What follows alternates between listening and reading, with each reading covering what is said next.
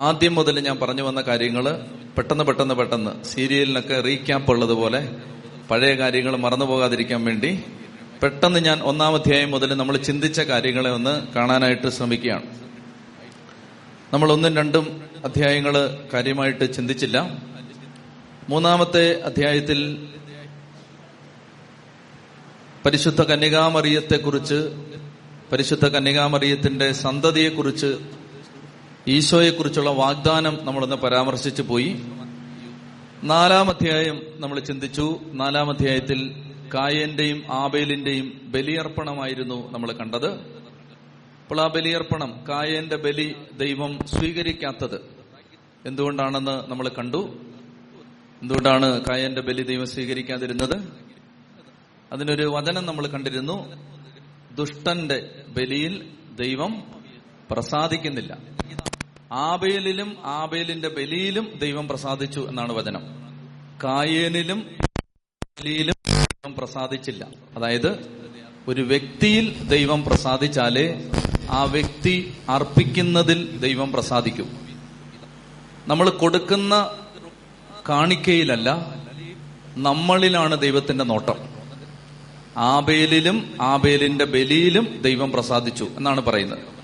കായനിലും കായന്റെ ബലിയിലും ദൈവം പ്രസാദിച്ചു എന്നാ പ്രസാദിച്ചില്ല എന്നാണ് പറയുന്നത്. അപ്പോ അതിന്റെ അർത്ഥം നമ്മൾ ചെയ്യുന്ന കാര്യത്തിലല്ല ദൈവം നോക്കുന്നത് മറിച്ച് നമ്മളിലാണ് ദൈവം നോക്കുന്നത്.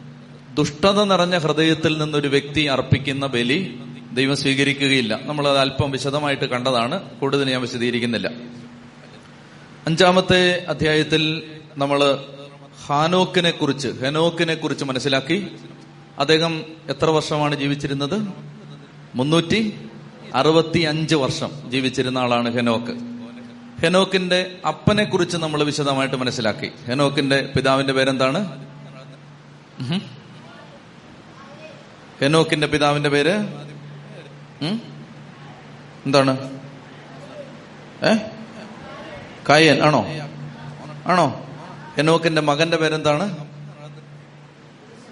ക്രിസ്തുവിന്റെ അരൂപിയുടെ ഒരു ഉദയം വരുന്നത് ഹാമിന്റെ വംശപരമ്പരയിൽ നിന്നാണ്. അങ്ങനെ ബാബിലോൺ സാമ്രാജ്യം നിർമ്മിച്ച ആ സാമ്രാജ്യത്തിന് രൂപം കൊടുത്ത രാജാവിനെ നമ്മൾ പരിചയപ്പെട്ടു. രാജാവിന്റെ പേരെന്താണ്? നെബുക്കദനേസർ ഒന്നുമല്ല നിംരോദ് എന്നാണ് ആ രാജാവിന്റെ പേര്. നിംരോദ് ഹാമിന്റെ വംശപരമ്പരയിൽ നിന്നുണ്ടായ രാജാവാണ് നിമ്രോദ്. അദ്ദേഹമാണ് ബാബേൽ ഗോപുരം പണിയാൻ ആളുകളെ നിർബന്ധിക്കുന്നത്. അത് നമ്മൾ പതിനൊന്നാമത്തെ അധ്യായത്തിൽ കണ്ടു ബാബേൽ ഗോപുരം. ബാബേൽ ഗോപുരം പണിതു. ദൈവം അവരുടെ ഭാഷ ചിതറിച്ചു കളഞ്ഞു. അങ്ങനെ ദൈവത്തെ ദൈവത്തെക്കാളും വലിയവരാകണമെന്ന് ദൈവത്തെ കൂടാതെ ശ്രദ്ധിച്ചേ ദൈവത്തെ കൂടാതെ ദൈവത്തെ പോലെ ആവണമെന്ന് വിചാരിച്ചവരാണ് ആദോ ഹവയും അവർക്ക് തെറ്റുപറ്റി. ബാബേൽ ഗോപുരം പണിതവരും വിചാരിച്ചത് ദൈവത്തെ കൂടാതെ തങ്ങൾക്ക് തങ്ങളുടെ മഹത്വം വർദ്ധിപ്പിക്കാം. ദൈവത്തെ കൂടാതെ വളരാം എന്ന് ചിന്തിച്ച് അങ്ങനെ ആകാശം മുട്ടെ ഒരു ഗോപുരമുണ്ടാക്കാൻ പരിശ്രമിച്ച ബാബേൽ നിവാസികളെ നിമരോധിനെയും കൂട്ടരെയും ദൈവം അവരുടെ ഭാഷ ചിതറിച്ചു കളഞ്ഞു. ഒരാൾ പറയുന്നത് മറ്റേയാൾക്ക് മനസ്സിലാവാതെ വന്നു. ശ്രദ്ധിച്ചിരുന്നാൽ ഞാനൊരു മർമ്മം പറയാം. ഒരാൾ പറയുന്നത് മറ്റേയാൾക്ക് മനസ്സിലാവാതെ വരുന്നത്. ഒരാളുടെ ഭാഷ മറ്റേയാൾക്ക് പിടികിട്ടാതെ വരുന്നത്. ഞാൻ തമിഴും മലയാളം അല്ല ഇവിടെ ഉദ്ദേശിക്കുന്നത്. ഞാൻ പറയുന്നത് നിങ്ങൾക്ക് പിടികിട്ടാതെ വരുന്നത് നമ്മൾ തമ്മിൽ സ്നേഹമില്ലാത്തപ്പോഴാണ്. അതായത് ഒരാൾ പറയുന്ന ഭാഷ പിടികിട്ടണമെങ്കിൽ ഒരാൾ പറയുന്ന ഭാഷ ഒരാൾക്ക് തിരിച്ചറിയണമെങ്കിൽ അങ്ങനെ തിരിച്ചറിവുണ്ടാവണമെങ്കിൽ ഒന്നാമതായിട്ട് ഒരു ബന്ധം ഉണ്ടാവണം. ദൈവത്തെ കൂടാതെ സ്വയം വളരാൻ ശ്രമിക്കുന്നവരുടെ ഭാഷ ഭിന്നിപ്പിക്കപ്പെടും. ആർക്കും മനസ്സിലാവില്ല അത്. ഇപ്പോൾ ഒരു വീട്ടിൽ തന്നെ ഭാര്യ പറയുന്നത് ഭർത്താവിന് മനസ്സിലാവില്ല. ഭർത്താവ് ഉദ്ദേശിക്കുന്നത് ഭാര്യയ്ക്ക് മനസ്സിലാവില്ല. രണ്ടുപേരും ദൈവത്തെക്കാൾ വളരാൻ ശ്രമിച്ചാൽ രണ്ടുപേരും മറ്റുള്ളവരെക്കാൾ ദൈവത്തെ കൂടാതെ വളരാൻ ശ്രമിച്ചാൽ ഭാഷ ചിതറിക്കപ്പെടും. ഇങ്ങനെ ഭാഷ ചിതറിക്കപ്പെട്ട അനേകം കുടുംബങ്ങളുണ്ട്. ഭാര്യ പറയുന്നത് ഭർത്താവിന് മനസ്സിലാവുന്നില്ല. ഭർത്താവ് പറയുന്നത് ഭാര്യയ്ക്ക് മനസ്സിലാവുന്നില്ല. മാതാപിതാക്കൾ പറയുന്നത് മക്കൾക്ക് ഒട്ടും മനസ്സിലാവുന്നില്ല. ഭാഷ മനസ്സിലാവുന്നില്ല. അങ്ങനെ ഭിന്നിപ്പിക്കപ്പെട്ട ബാബേലുകളായിട്ട് മാറിയിട്ടുണ്ട് കുടുംബങ്ങൾ ഇതിന്റെ പരിഹാരം എന്താണെന്ന് നിങ്ങൾക്കറിയണോ? ബൈബിളിന്റെ ഈ ഉൽപ്പത്തി പുസ്തകം പതിനൊന്നാം അധ്യായത്തിൽ ഭാഷ ചിതറിക്കപ്പെട്ടെങ്കിൽ ഭാഷകളെല്ലാം ഒന്നായ ഒരു ദിവസം ഉണ്ടായി. എല്ലാവർക്കും എല്ലാവരും പറയുന്നത് മനസ്സിലായ ഒരു ദിവസം ഉണ്ടായി. ഓരോരുത്തർക്കും അപ്പസ്തോലന്മാർ പറയുന്നത് താന്താങ്ങളുടെ ഭാഷയിൽ മനസ്സിലായ ഒരു സാഹചര്യം ഉണ്ടായി സഭയിൽ. എന്താണത്? അതിന്റെ പേരാണ് പെന്തക്കോസ്തി. പരിശുദ്ധാത്മാവ് വരുമ്പോൾ ഭാഷകൾ ഒന്നാവും ഹൃദയങ്ങൾ ഒന്നാവും കൂട്ടായ്മകൾ ഒന്നാവും കുടുംബങ്ങൾ ഒന്നാവും ഭാര്യയും ഭർത്താവും ഒന്നാവും. അതുകൊണ്ട് ഭാഷ ചിതറിക്കപ്പെട്ട ബാബേലുകളിൽ നിന്ന് ആരെങ്കിലും ഈ കാർമൽ മലയിൽ എത്തിയിട്ടുണ്ടെങ്കിൽ നിങ്ങൾക്കുള്ള മരുന്നിതാണ് പരിശുദ്ധാത്മാവിന് വേണ്ടി പ്രാർത്ഥിക്കുക. പെന്തക്കോസ്തിക്ക് വേണ്ടി മെയ് മാസം ഇരുപതാം തീയതിയാണ് പെന്തക്കോസ്തി. പെന്തക്കോസ്തിക്ക് വേണ്ടി പ്രാർത്ഥിച്ചൊരുങ്ങാനുള്ള കാലമാണിത്. പരിശുദ്ധാത്മാവിന് വേണ്ടി പ്രാർത്ഥിക്കുക.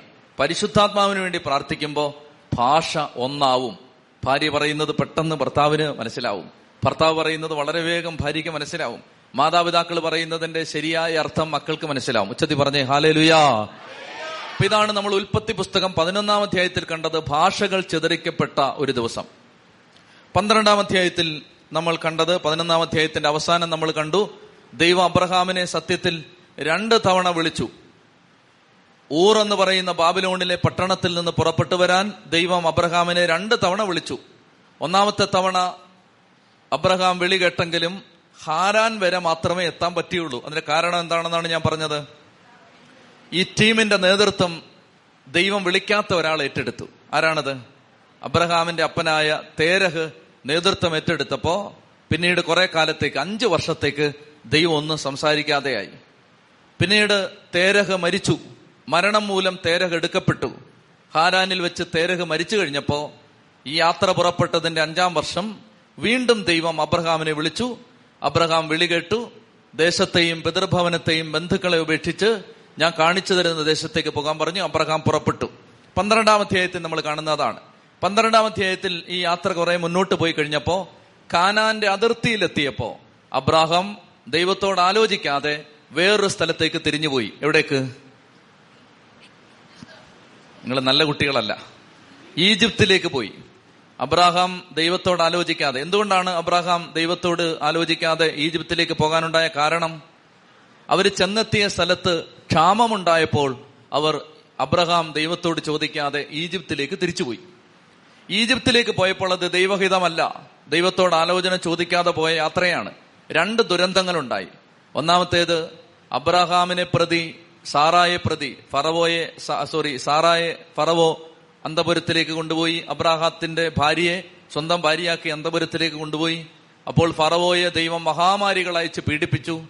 അപ്പോൾ ഫറവോ അബ്രഹാമിനെ വിളിച്ചു വരുത്തി. അബ്രഹാമിനോട് പറഞ്ഞു എന്തുകൊണ്ടാണ് നിന്റെ ഭാര്യയാണെന്ന് എന്നോട് പറയാതിരുന്നത്? നുണ പറഞ്ഞ് എന്തിനാണ്? എന്ന് പറഞ്ഞിട്ട് അബ്രഹാമിന് ഇഷ്ടം പോലെ സമ്പത്ത് പൊന്നും വെള്ളിയും ബൈബിളിൽ ആദ്യമായിട്ട് സ്വർണം വെള്ളി എന്നുള്ള വാക്കുകൾ വരുന്നത് ഈ പന്ത്രണ്ടാം അധ്യായത്തിലാണ്. പതിമൂന്നാം അധ്യായത്തിലുമാണ്. ആദ്യമായിട്ട് ബൈബിളിൽ സ്വർണം വെള്ളി അതെവിടെന്നറിയാമോ? ദൈവത്തോട് ആലോചന ചോദിക്കാതെ ഒരു സ്ഥലത്ത് പോയപ്പോഴാണ് ആദ്യമായിട്ട് മനുഷ്യന് സ്വർണം കിട്ടിയത്. ആദ്യമായിട്ട് മനുഷ്യന് വെള്ളി കിട്ടിയത് ദൈവത്തോട് ചോദിക്കാതെ പോയ ഒരു യാത്രയുടെ ഒടുവിലാണ്. ഇപ്പൊ ഫറവോ സ്വർണവും വെള്ളിയും ഇഷ്ടംപോലെ സമ്മാനങ്ങൾ ആടുമാടുകളും കന്നുകാലികളും എല്ലാം കൊടുത്ത് അബ്രഹാമിനെയും ലോത്തിനെയും തിരിച്ചുവിട്ടു. തിരിച്ചുവിട്ട് കഴിഞ്ഞപ്പോ രണ്ടാമത് മറ്റൊരു ദുരന്തം കൂടെ ഉണ്ടായി. ഈജിപ്തിൽ നിന്നാണ് ഹാഗാർ എന്ന് പേരുള്ള ദാസിയെ അബ്രഹാമിന് കിട്ടുന്നത്. ആ ദാസിയിൽ നിന്ന് പിന്നീട് ജനിക്കുന്ന മകനാണ് ഇസ്മായേൽ. തെരഞ്ഞെടുക്കപ്പെട്ട ദൈവമക്കൾക്ക് അന്നും ഇന്നും ഭീഷണി ഉണ്ടാക്കിക്കൊണ്ടിരിക്കുന്ന ഒരു ജനത രൂപപ്പെട്ടത് അനുസരണക്കേടിന്റെ ഒരു യാത്രയിൽ നിന്നാണ്. ചെത്തി പറഞ്ഞേ ഹാലേ ലുയാ ചെത്തി പറഞ്ഞേ ഹാലേ ലുയാ പ്രിയപ്പെട്ട സഹോദരങ്ങളെ അങ്ങനെ ഈ അനുസരണക്കേട് കാണിച്ച് ഈജിപ്തിലേക്ക് പോയത് വഴിയായി സംഭവിച്ചത് എങ്ങനെയാണ്? ഹാഗാറിനെ കൂടെ കൊണ്ടുവന്നു സ്വർണവും വെള്ളി ഇഷ്ടം പോലെ കിട്ടി. ഇപ്പൊ പിന്നീട് നമ്മൾ പതിമൂന്നാമത്തെ അധ്യായത്തിൽ കാണുന്നത് ലോത്തിനും അബ്രഹാമിനും ഒരുമിച്ച് വസിക്കാൻ പറ്റാതായി. ഉച്ച കഴിഞ്ഞുള്ള സമയമാണ് നല്ല ഉറക്കം വരും. ശ്രദ്ധിച്ചിരുന്നോണം. കേട്ടോ? പോരാത്തതിന് നല്ല ചൂടുമുണ്ട്. അപ്പൊ എനിക്ക് തന്നെ നിന്ന് ഉറങ്ങാൻ തോന്നുകയാണ്. അന്നേരമാണ് നിങ്ങൾ ഇരിക്കുന്നവരുടെ അവസ്ഥ ഭീകരമായിരിക്കും. അതുകൊണ്ട് തന്നെ വളരെ ശ്രദ്ധിച്ചിരിക്കണം. ബൈബിൾ പഠിക്കണമെന്ന തീവ്രമായ ആഗ്രഹത്തോടെ ഇരുന്നില്ലെങ്കിൽ നിങ്ങൾ മയങ്ങിപ്പോവും. അതുകൊണ്ട് വളരെ ശ്രദ്ധിച്ചിരിക്കണം. ഇനി അടുത്ത ആഴ്ച മുതൽ നിങ്ങൾ വരുമ്പോൾ ബൈബിൾ കൊണ്ടുവരണം. നമ്മുടെ ഈ ധ്യാനകേന്ദ്രത്തിന്റെ പ്രധാനപ്പെട്ട ഒരു അട്രാക്ഷൻ ബൈബിൾ ടീച്ചിങ് ആണ്. എന്ന് പറഞ്ഞാൽ വേറൊന്നുമല്ല. നിങ്ങൾ വേറൊന്നും പ്രതീക്ഷിച്ച് ഇവിടെ വരരുത്. ബാക്കിയെല്ലാം ബൈ പ്രോഡക്റ്റ് ആണ്. വചനം പഠിപ്പിക്കുമ്പോൾ വചനം പഠിക്കുന്നവർക്ക് ദൈവം വാഗ്ദാനം ചെയ്തിട്ടുള്ള ആയിരക്കണക്കിന് അനുഗ്രഹങ്ങൾ ബൈബിളിലുണ്ട്. ഞാൻ ഒരു ഉദാഹരണം മാത്രം കാണിക്കാം. ഒറ്റ ഉദാഹരണം. വെളിപാട് പുസ്തകം ഒന്നാം അധ്യായത്തിൽ മനോഹരമായൊരു വചനമുണ്ട്. വെളിപാട് പുസ്തകം ഒന്നാം അധ്യായത്തിൽ മൂന്നാമത്തെ വാക്യം എങ്ങനെയാണ്? വെളിപാട് ഒന്ന് മൂന്ന്. കേട്ടാ മതി.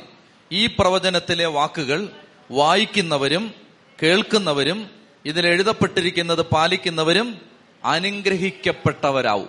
അതാണ് വാഗ്ദാനം.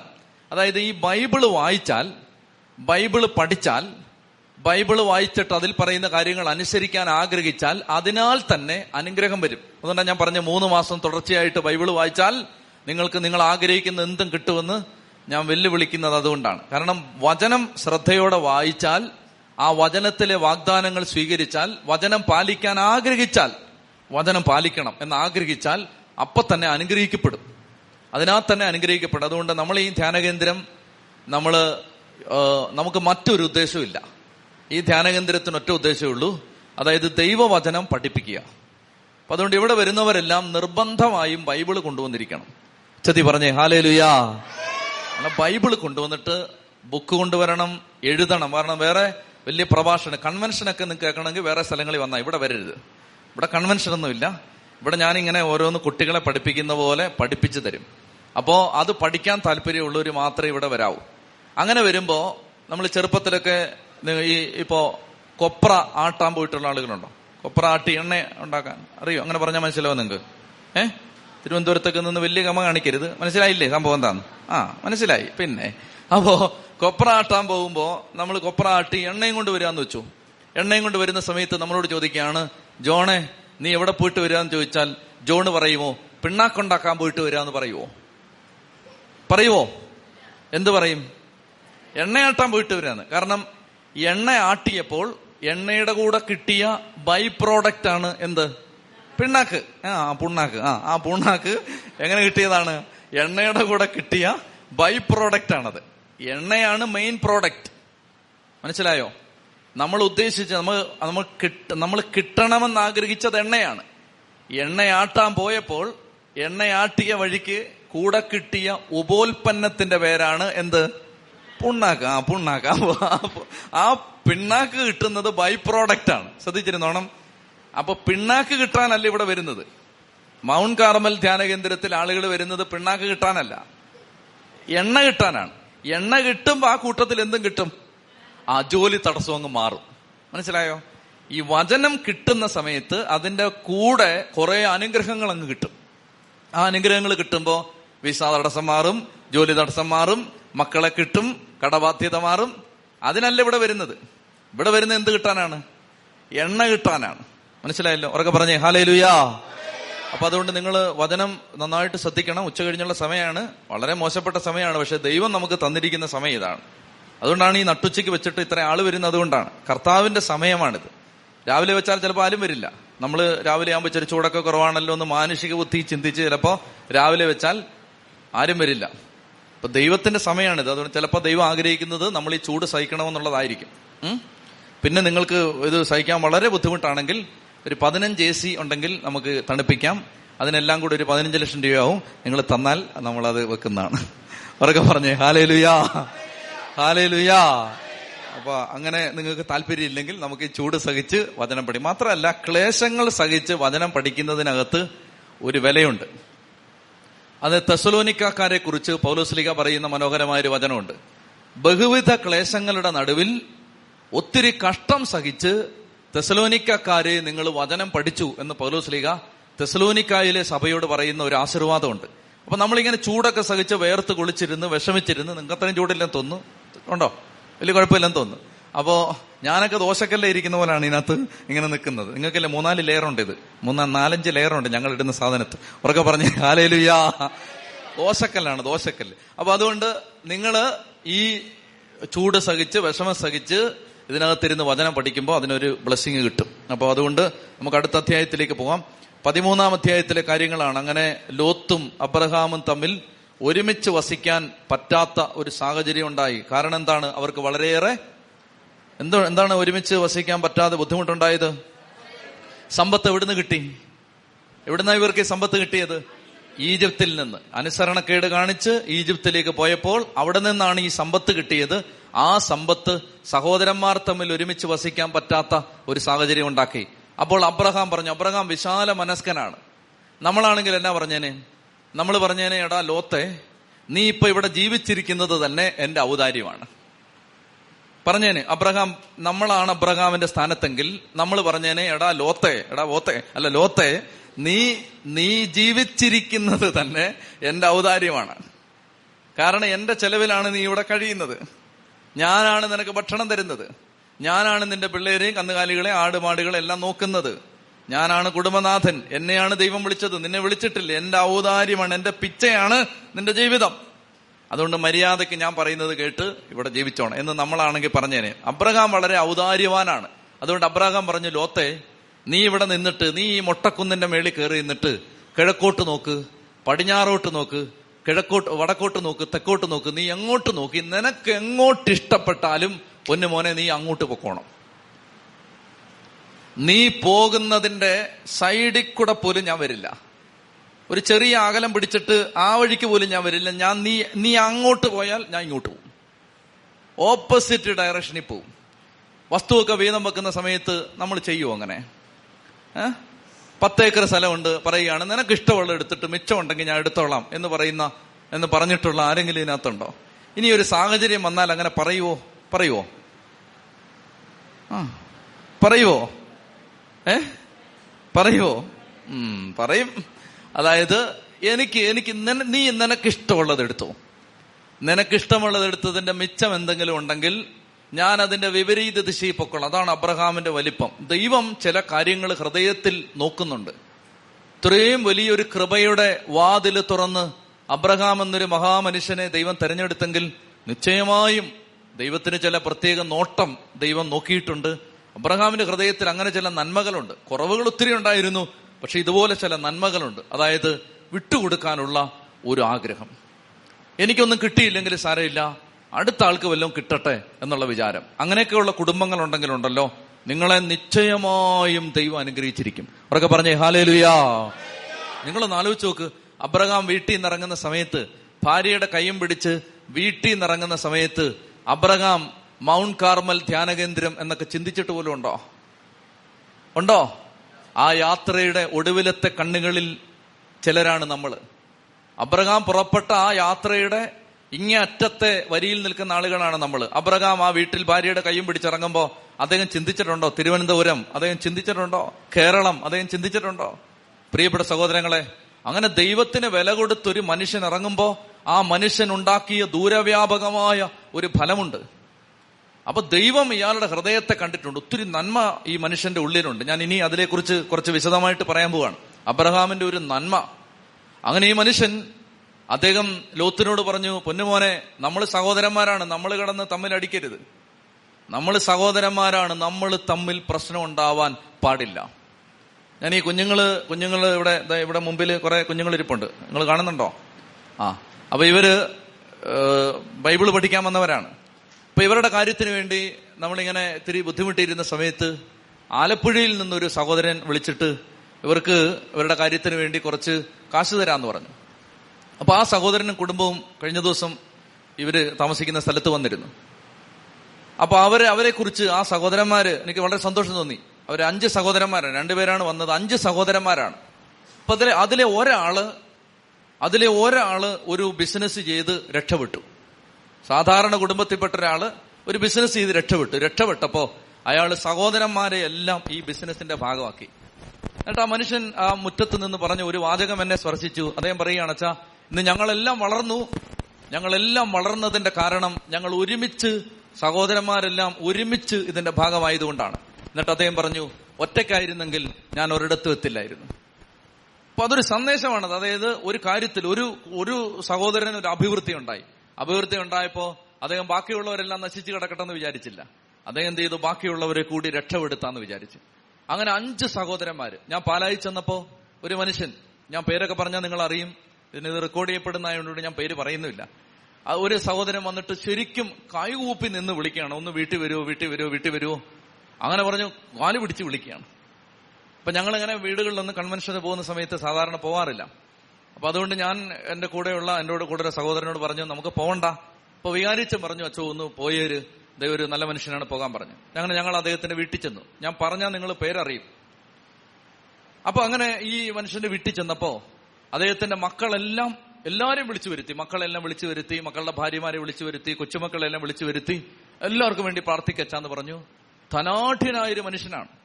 വലിയ സമ്പന്നനായൊരു മനുഷ്യൻ. ആ മനുഷ്യൻ പക്ഷെ അദ്ദേഹം പറയുകയാണെച്ചാ എല്ലാ മക്കളും എല്ലാ സഹോദരി സഹോദരന്മാരും തമ്മിൽ ഒരൈക്യം ഉണ്ടാവുന്ന കാര്യത്തിൽ ഞാൻ വളരെ ശ്രദ്ധിക്കുന്നുണ്ട്.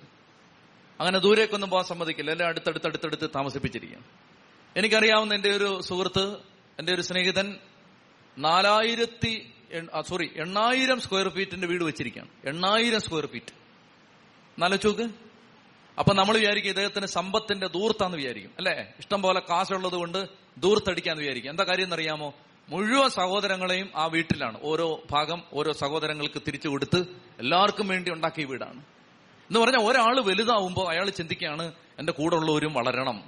എന്റെ കൂടെ ഉള്ളവരും വലുതാവണം. എല്ലാവരും വലുതാവണം. ഈ ഒരു മനസ്സ് അബ്രഹാമിനുണ്ടായിരുന്നു. ഉറക്കെ പറഞ്ഞേ ഹാലേലുയാ. പ്രിയപ്പെട്ടവരെ നമ്മളെങ്ങനെയാണ് നമ്മുടെ കൂടെ ഉള്ളവര് വളർന്നാൽ നമുക്ക് പിന്നെ അസ്വസ്ഥതയാണ്. പിന്നെ അങ്ങ് പ്രയാസമാണ് ഉറക്കം വരുന്നില്ല. തിരിഞ്ഞു മറിഞ്ഞും കിടന്ന് നേരം വെളുപ്പിക്കുകയാണ്. കാരണം കൊതുകുത്തുന്നതല്ല. ചങ്കിനകത്തായി കൊതുകുത്തുന്നത്. ഹൃദയത്തിൽ കൊതുകുത്തിക്കൊണ്ടിരിക്കുകയാണ്. കാരണം എന്താണ്? യോ കൂടെ ഉള്ളവര് വളരുന്നു. യോ ഇവനിങ്ങനെ വളർന്ന് എവിടെ പോയി തീരുമെന്ന് നമുക്ക് ഭയങ്കര ടെൻഷനാണ്. പക്ഷെ ദൈവികത ഒരു മനുഷ്യന്റെ അകത്ത് വന്നു കഴിയുമ്പോൾ ആ മനുഷ്യൻ മറ്റുള്ളവരെ വളർത്താൻ തയ്യാറാവും. അതാണ് നമ്മൾ ഈ പതിമൂന്നാം അധ്യായത്തിൽ നിന്ന് കാണേണ്ട ഒരു പാഠം. അങ്ങനെ അബ്രഹാം പറഞ്ഞു ലോത്തെ മക്കളെ ഏത് വഴിക്ക് വേണേലും പൊക്കോളാൻ പറഞ്ഞു. നീ പോകുന്നതിന്റെ വിപരീത ദിശയിൽ ഞാൻ പൊക്കോളാം. അങ്ങനെ ഈ മനുഷ്യൻ ലോത്ത് നോക്കുമ്പോ സോതോം ഗൊമോറോ പ്രദേശങ്ങൾ ഫലഭൂയിഷ്ടിയുള്ള മണ്ണായിരുന്നു. ഭയങ്കര ഫലം ഉണ്ടാവാൻ സാധ്യതയുള്ള മണ്ണ്. അപ്പൊ അത് കണ്ടിട്ട് ലോത്തിന്റെ ഉള്ളിൽ ഒരു ഇത്തിരി അത്യാഗ്രഹമുണ്ട്. അത്യാഗ്രഹമാണ് ലോത്തിനെ ഒടുവിൽ ലോത്തിനെയും കുടുംബത്തെയും ഇല്ലാതാക്കുന്നത്. ലോത്തിന്റെ ഉള്ളിൽ ഒരു സാമ്പത്തിക മോഹമുണ്ട്. ഒരു ദിവ്യാഗ്രഹത്തിന്റെ പിശാജ് ലോത്തിന്റെ അകത്ത് കിടക്കുന്നുണ്ട്. അതുകൊണ്ട് ലോത്ത് ഇത് നോക്കിയിട്ട് ഈ പ്രദേശം കൊള്ളാന്ന് മനസ്സിൽ കണക്ക് കൂട്ടിയിട്ട് പറഞ്ഞു ചേട്ടാ ഞാൻ അങ്ങോട്ട് പൊക്കോളാന്ന് പറഞ്ഞു. അപ്പൊ അബ്രഹാം നേരെ തിരിഞ്ഞ് അതിന്റെ വിപരീത ദിശയിലേക്ക് പോയി. അവരൊക്കെ പറഞ്ഞേ ഹാലേ ലുയാ പ്രിയപ്പെട്ട സഹോദരങ്ങളെ ഇന്ന് നമ്മൾ പത്ത് നാലായിരം പത്തയ്യായിരം വർഷങ്ങൾക്ക് ശേഷം ഈ ഉൽപ്പത്തി പുസ്തകം പതിമൂന്നാം അധ്യായം വായിച്ചിട്ട് ഒരു നാലായിരം വർഷം ഇപ്പുറത്ത് നിന്ന് നമ്മൾ ചിന്തിച്ചു നോക്കുമ്പോൾ ലോത്തോ ലോത്തിന്റെ സന്തതി പരമ്പരകളോ ഈ ദേശത്തില്ല. അബ്രഹാമും അബ്രഹാമിന്റെ സന്തതി പരമ്പരകളുമാണ് ഇന്ന് ഈ ദേശം അവകാശമാക്കിയത്. വിട്ടുകൊടുക്കുന്നവന്റെ തലമുറകൾ ദേശം അവകാശമാക്കും. അവരൊക്കെ പറഞ്ഞേ ഹാലേ ലുയാ വിട്ടുകൊടുക്കുന്നവന്റെ തലമുറയ്ക്കാണ് അവകാശം കിട്ടാൻ പോകുന്നത്. അല്ലാതെ ഇങ്ങനെ മമ്മട്ടി പോലെ വെട്ടിക്കോരി മാന്തി മാന്തി എടുക്കുന്നവൻ അവസാനം അവസാനം ലോത്തിന്റെ ഗതിയാണ്. പ്രിയപ്പെട്ട സഹോദരങ്ങളെ പരിശുദ്ധാത്മാവ് ഈ നട്ടുച്ചയ്ക്ക് നമ്മളോട് പറയാൻ ആഗ്രഹിക്കുന്നത് ഇതാണ്. അതായത് നമ്മൾ നമ്മുടെ ജീവിതത്തിൽ വിട്ടുകൊടുക്കാൻ അവസരം വരുമ്പോ വിട്ടുകൊടുക്കണം. ചില കാര്യങ്ങൾ വേണ്ടാന്ന് വെക്കാൻ ദൈവം നമുക്ക് ജീവിതത്തിൽ അവസരം തരും. ആ സമയത്ത് കലകിച്ചും വഴക്കിട്ടും സ്വന്തമാക്കുന്നത് അനുഭവിക്കാൻ പറ്റണമെന്നില്ല. ബഹളം വെച്ചും വഴക്കിട്ടും നമ്മൾ പിടിച്ചു വാങ്ങിക്കുന്നതൊന്നും ചിലപ്പോ നിലനിൽക്കണമെന്നില്ല. സുഭാഷിതങ്ങളുടെ പുസ്തകത്തിൽ ഇങ്ങനെ ഒരു വചനമുണ്ട്. അന്യന്റെ പണം കൊണ്ട് വീട് പണിയുന്നവൻ സ്വന്തം ശവക്കല്ലറയ്ക്ക് കല്ല് ശേഖരിക്കുന്നവനെ പോലെയാണ്. അന്യന്റെ പണം കൊണ്ട് വീട് പണിയുന്നവൻ സ്വന്തം ശവക്കല്ലറയ്ക്ക് കല്ല് ശേഖരിക്കുന്ന എന്ന് പറഞ്ഞാൽ നമുക്ക് അർഹതയില്ലാത്തത് കൊണ്ട് നമ്മൾ കെട്ടിപ്പൊക്കുന്നത് ഒടുവിൽ കല്ലറയും കൽക്കൂമ്പാരങ്ങളുമായി മാറാനുള്ളവയാണ്. അവരൊക്കെ പറഞ്ഞേ ഹാലേ ലുയാ ഹാലേ ലുയാ പ്രിയപ്പെട്ടവരെ അങ്ങനെ പതിമൂന്നാം അധ്യായത്തിന്റെ അവസാനം പ്രിയപ്പെട്ടവരെ ലോത്ത് അബ്രഹാമിനെ വേർപെട്ടു പോയി. അബ്രഹാം മറുവഴിക്ക് പോയി. ഇനി പതിനാലാം അധ്യായം. അത് നമ്മൾ പെട്ടെന്ന് കേട്ടോ? മടുത്തോ? ഒന്ന് എഴുന്നേറ്റ്. ഒന്ന് എഴുന്നേറ്റ് നിന്ന് ഒരു പാട്ട് പാടി പ്രാർത്ഥിച്ചിട്ട് നമുക്ക് പതിനാലാം അധ്യായത്തിലേക്ക് കയറാം. എഴുന്നേറ്റ് നിന്നോ. കാരണം എഴുന്നേറ്റില്ലെങ്കിൽ നിങ്ങൾ സമാധിയിലായി പോവും. സമാധിയിലാവുമ്പോ നമുക്ക് ഒന്നും കിട്ടില്ല. അവരൊക്കെ പറഞ്ഞേ ഹാലേ ലുയാ ദിവ്യകാരുണ്യത്തിൽ എഴുന്നള്ളിയിരിക്കുന്ന ഈശോയെ ശക്തിയോടെ ആരാധിക്കാം. കരങ്ങൾ സ്വർഗത്തിലേക്ക് ഉയർത്തി. നമ്മുടെ ജീവിതത്തിൽ നമ്മൾ വചനം പഠിക്കുമ്പോൾ വചനം പറഞ്ഞു തരുന്ന പാഠങ്ങൾ ജീവിതത്തിൽ സ്വീകരിക്കാൻ കർത്താവെ സഹായിക്കണമേ എന്ന് ആഗ്രഹിക്കണം. വചനം പറഞ്ഞു തരുന്ന പാഠങ്ങൾ അബ്രഹാമിന്റെ ഹൃദയ വിശാലത വിട്ടുകൊടുക്കാനുള്ള മനസ്സ് കർത്താവെ ഞങ്ങളുടെ ജീവിതത്തിൽ ഉണ്ടാവണമേ. അതൊന്ന് ആഗ്രഹിച്ച് കർത്താവിനെ സ്തുതിച്ചേ. ഹാലേ ലുയ്യ ഹാലേ ലുയ്യ ഹാലേ ലുയ്യ ഹാലേ ലുയ്യ പോരാ മക്കളെ ഉച്ചത്തി സ്തുതിച്ചേ. ഒരു പത്ത് പേര് നിങ്ങളുടെ സ്വരം കേൾക്കട്ടെ. ഉച്ചത്തി സ്തുതിച്ചേ.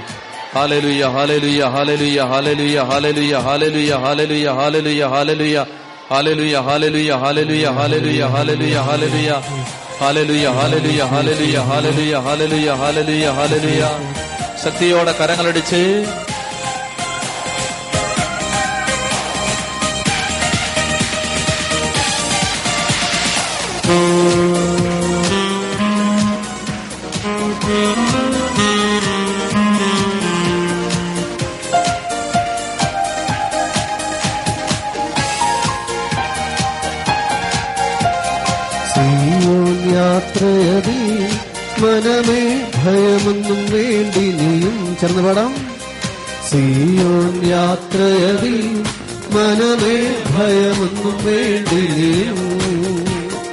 അബ്രഹാമിൻ ദൈവം ഇസഹാക്കിൻ ദൈവം യാക്കോബിൻ ദൈവമെന്നും കൂടെയുള്ളതാൽ അബ്രഹാമിൻ ദൈവം ഇസഹാക്കിൻ ദൈവം യാക്കോബിൻ ദൈവമെന്നും കൂടെയുള്ളതാൽ സിയോൺ യാത്രയതിൽ മനമേ ഭയമൊന്നും വേണ്ടി.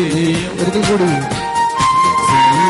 യാത്രയതിൽ മനമേ ഭയമൊന്നും വേണ്ടി.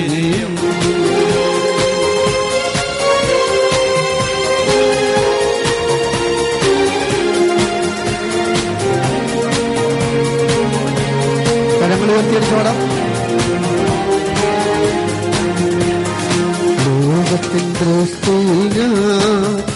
ഒരു ഭൂഷണ തോന്നിയാലും പടം ലോകത്തിന്റെ ഞാൻ ഒരു ഭൂഷണ തോന്നിയാലും ദൈവത്തിൻ ദൃഷ്ടിയിൽ ഞാൻ എന്നും ശ്രേഷ്ഠനായി മാറിയിടുമേ ദൈവത്തിൻ ദൃഷ്ടിയിൽ ഞാൻ എന്നും ശ്രേഷ്ഠനായി മാറിയിടുമേ അബ്രഹാമിൻ ദൈവം ഇസഹാക്കിൻ ദൈവം യാക്കോബിൻ ദൈവം എന്നും അബ്രഹാമിൻ ദൈവം ഉച്ചത്തിൽ. ഇസഹാക്കിൻ ദൈവം യാക്കോബിൻ ദൈവമെന്നും കൂടെയുള്ളതാ സിയോൻ യാത്രയതിൽ മനമേ ഭയമൊന്നും വേണ്ടി ഒരിക്കൽ കൂടി സിയോൻ യാത്രയതിൽ മനമേ ഭയമൊന്നും വേണ്ടി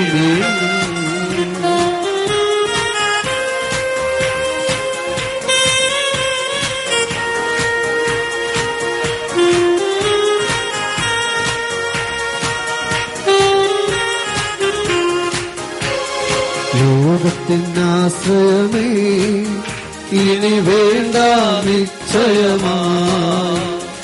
ലോകത്തിനാശ്രയമേ ഇനി വേണ്ട നിശ്ചയമാ. ദൈവത്തിനാശ്രയമേ ഒന്നെനിക്കാശ്രയമേ ദൈവത്തിനാശ്രയമേ അത് കരങ്ങളുയർത്തിയടിച്ച് അബ്രഹാമിൻ ദൈവം ഇസഹാക്കിൻ ദൈവം യാക്കോബിൻ ദൈവം എന്ന് കൂടെയുള്ളതാൻ അബ്രഹാമിൻ ദൈവം ഇസഹാക്കിൻ ദൈവം യാക്കോബിൻ ദൈവം എന്ന് കൂടെയുള്ളതാൽ സിയോ യാത്രയതിൽ മനവേ ഭയമൊന്നും വേണ്ടിയും സിയോ യാത്രയതിൽ മനവേ ഭയമൊന്നും വേണ്ടിയും കരങ്ങൾ രണ്ട് സൈഡിലോട്ട് മാറി മാറി എടുത്ത് കാലൊക്കെ മാറ്റി മാറ്റി ചവിട്ടി. പുറകിലൊക്കെ നിൽക്കുന്നവർ രണ്ട് കാലും കൊണ്ട് മാറ്റി മാറ്റി ചവിട്ടുന്നത് നല്ലതാണ്. ക്ഷീണമൊക്കെ മാറും. കർത്താവിന്റെ അഭിഷേകം കൊണ്ട് നിറയും. കർത്താവിന്റെ സ്നേഹം കൊണ്ട് നിറയും.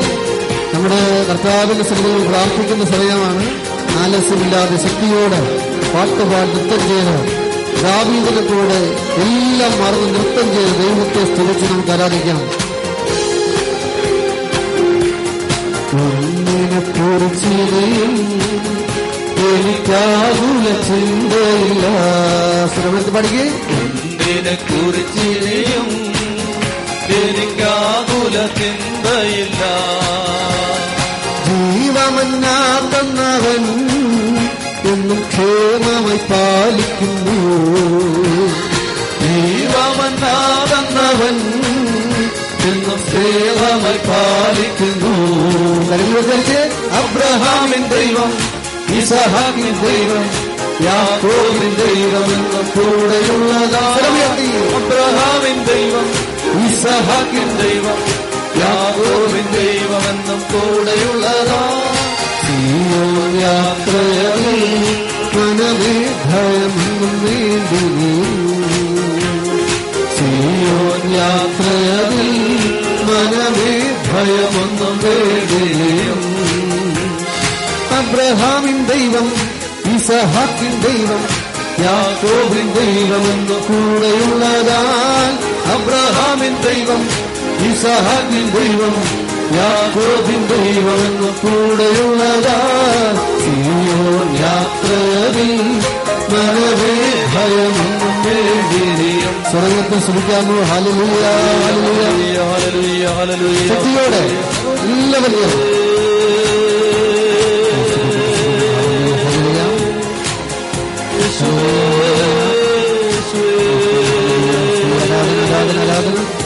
നിന്നെ വിളിച്ച് പ്രാർത്ഥിക്കുന്ന സ്വരമുയർത്തി വിളിച്ച് നമ്മുടെ മുന്നിൽ ഉള്ളിലിരിക്കുന്ന കർത്താവ് യേശുവെ എന്ന് വിളിച്ചാൽ ഉത്തരമുണ്ട് കർത്താവിന്റെ നാമം വിളിക്കുന്നിടത്തൊക്കെ ഞാൻ അവരുടെ അടുത്തേക്ക് കടന്നു വന്ന് അവരെ അനുഗ്രഹിക്കണം നൽകിയ ദൈവമേ യേശുവേ സ്വരമുയർത്തി വിളിച്ച് പ്രാർത്ഥിക്കട്ടെ. യേശുവേ Hallelujah, hallelujah, hallelujah, hallelujah, hallelujah, hallelujah, hallelujah, hallelujah, hallelujah,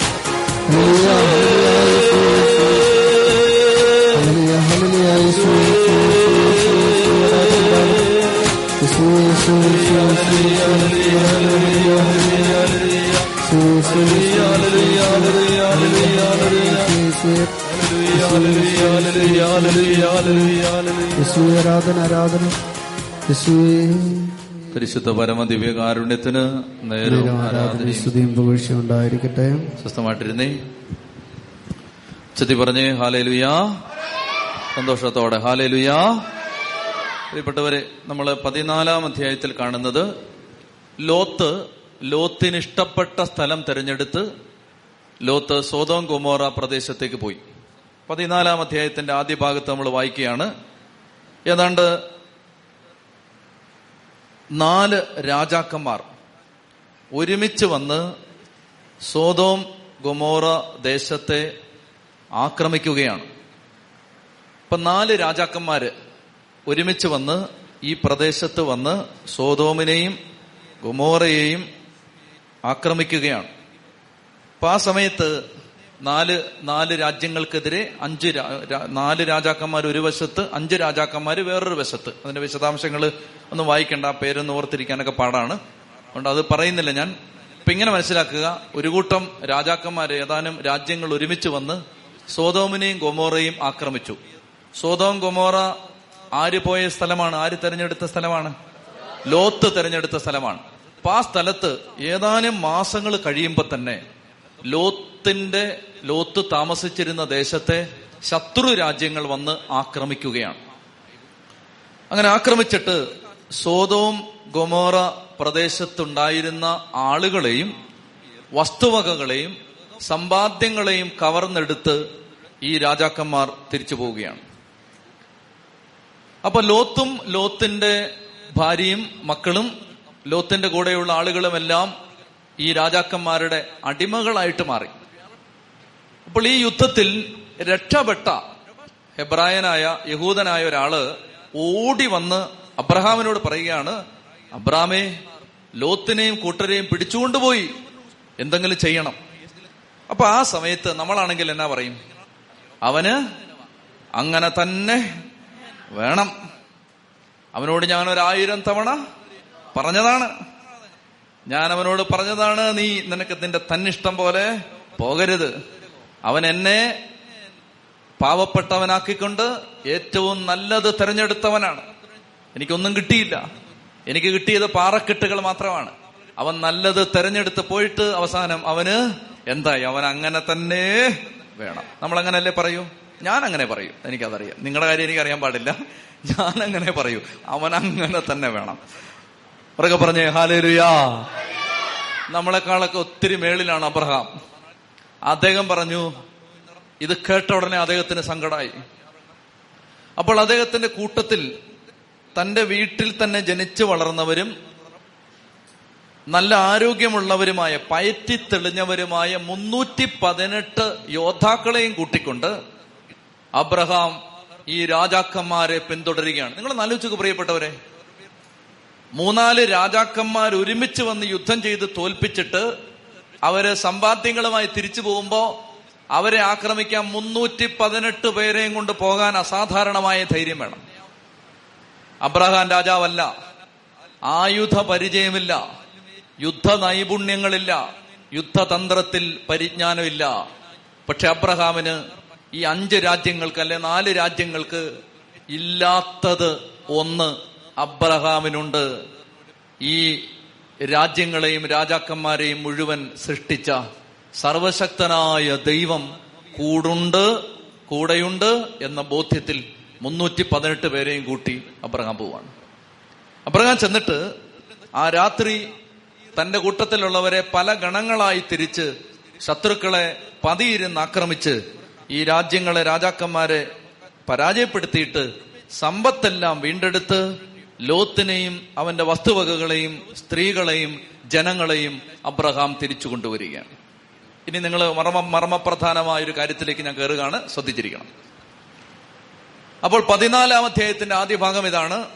ലോത്തും ലോത്തിന്റെ കൂടെയുള്ളവരും ആക്രമിക്കപ്പെട്ടു. അവരെയും കൂട്ടിക്കൊണ്ട് അവരെ അടിമകളായി പിടിച്ചുകൊണ്ട് ശത്രു രാജ്യങ്ങൾ പോയി. സോതോമിലെ സോറി പിന്നെ സോതോം കൊമോറ രാജ്യത്തെ ആളുകളെയും സമ്പത്തിനെയും തട്ടിയെടുത്ത് കൊണ്ടുപോയി. അപ്പൊ ഇതറിഞ്ഞ അബ്രഹാം എന്ത് ചെയ്തു? എത്ര യോദ്ധാക്കളെ കൂട്ടിക്കൊണ്ടുപോയി? മുന്നൂറ്റി പതിനെട്ട് പയറ്റിത്തെളിഞ്ഞ യോദ്ധാക്കളെയും കൂട്ടിക്കൊണ്ട് അദ്ദേഹം നേരെ രാജാക്കന്മാരെ ആക്രമിച്ച് കീഴ്പ്പെടുത്തി ലോത്തിനെയും വസ്തുവകകളെയും കണ്ടെടുത്ത് തിരിച്ചു വരുമ്പോൾ